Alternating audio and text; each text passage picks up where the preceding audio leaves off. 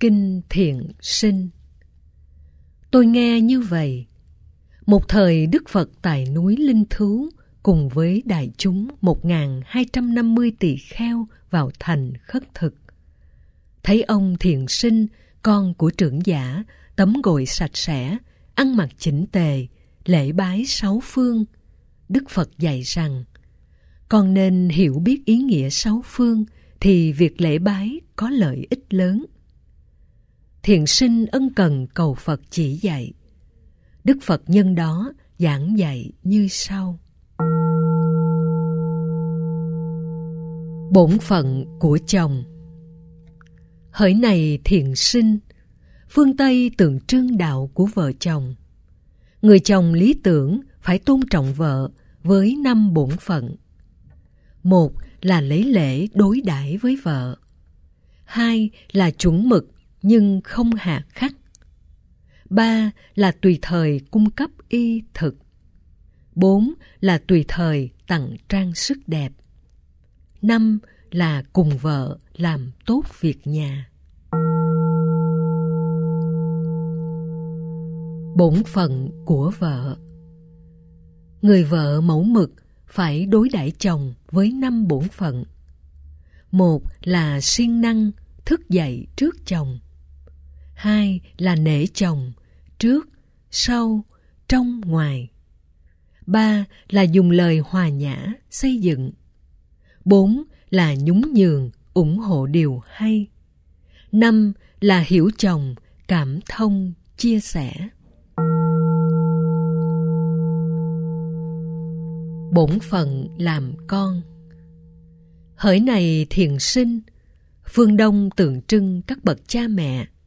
Người con hiếu thảo phải kính cha mẹ với năm đạo đức, nhờ đó an ổn, không lo sợ gì. Một là phụng dưỡng, không để thiếu thốn.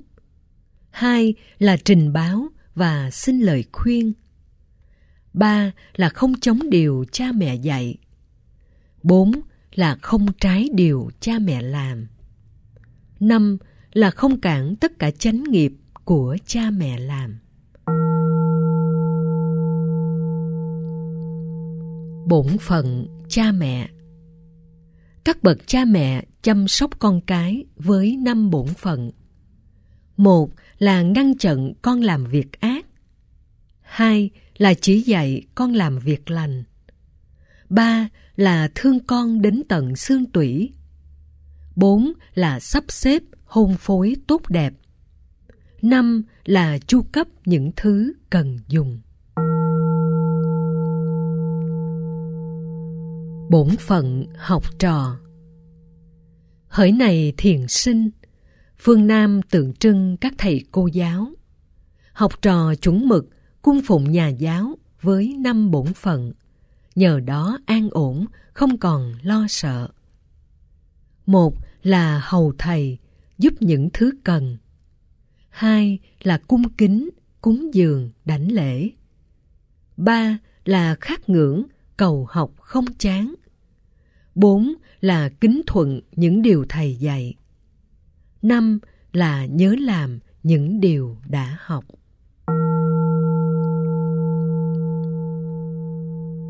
Bổn phận nhà giáo Nhà giáo mẫu mực săn sóc học trò với năm bổn phận. Một là huấn luyện đúng với chánh pháp. Hai là dạy trò những điều chưa biết. Ba là giải rõ những điều thắc mắc. Bốn là truyền trao không hề giống nghề. Năm là giúp trò trưởng thành hạnh phúc. Bổn phận người thân Hỡi này thiền sinh, phương Bắc tượng trưng bà con thân hữu. Nhờ sống thân kính nên được yên ổn, không còn lo sợ. Phật tử lý tưởng tỏ lòng kính trọng với năm bổn phận. Một là giúp đỡ những khi khó khăn. Hai là nói lời hòa nhã hiền lành. Ba là hỗ trợ giúp người tiến bộ. Bốn là mang lại lợi lạc cho nhau. Năm là chân thật, không hề dối gạt.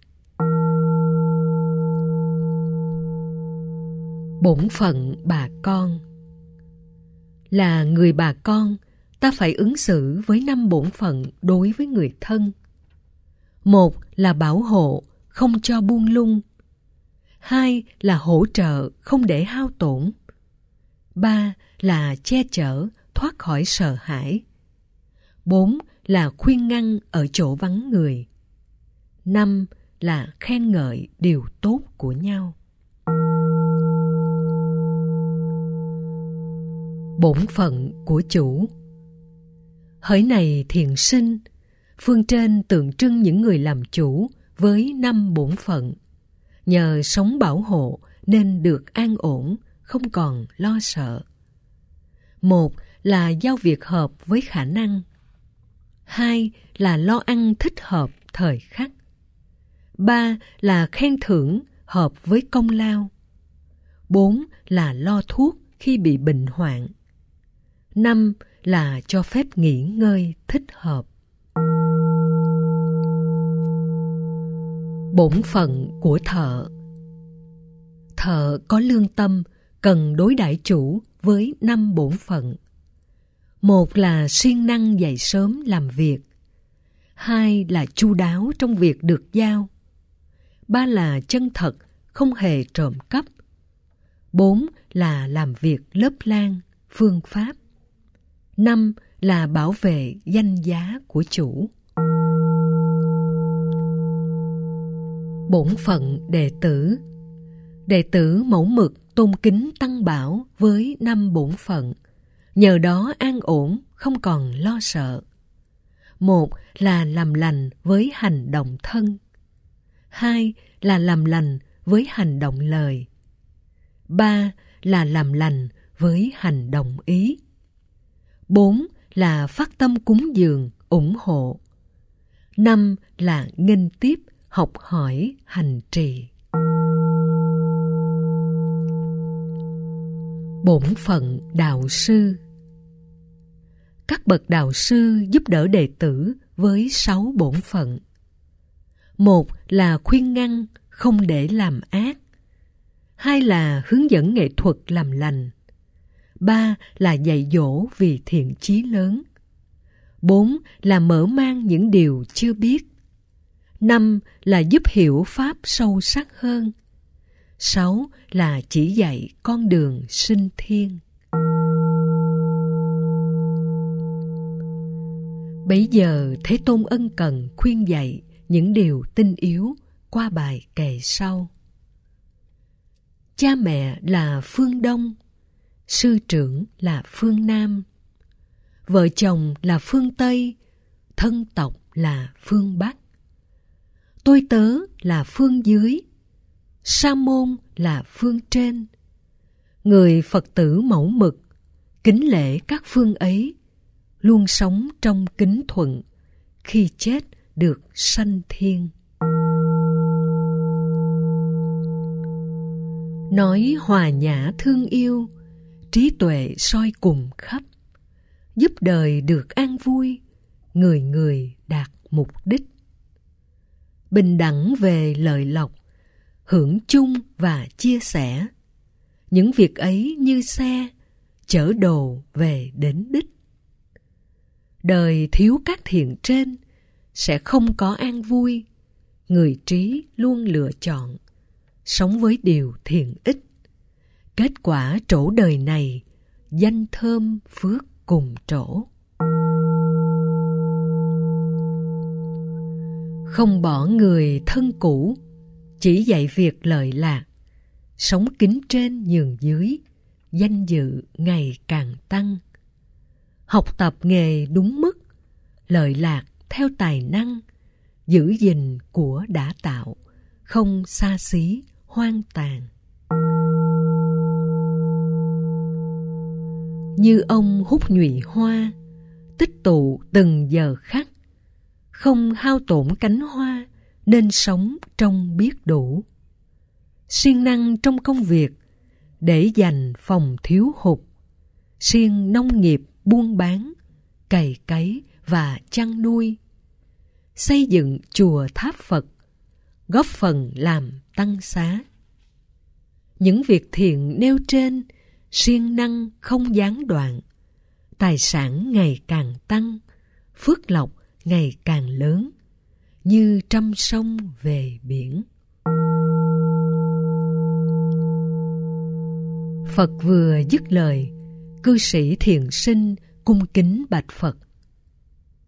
Bạch đức thế tôn, những điều ngài dạy vượt quá mong ước của con bấy nay giáo pháp của ngài như lật ngửa lên những gì bị úp, như mở toan ra những gì đóng kín, như trong đêm tối gặp được ánh sáng.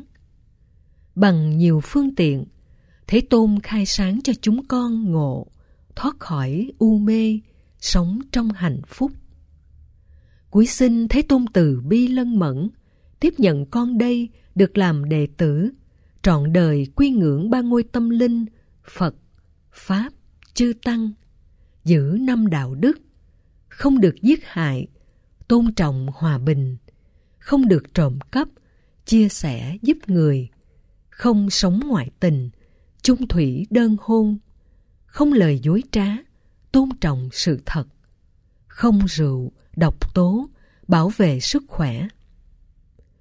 Được phật tiếp nhận, cư sĩ thiện sinh vô cùng hoan hỷ vâng lời phật dạy.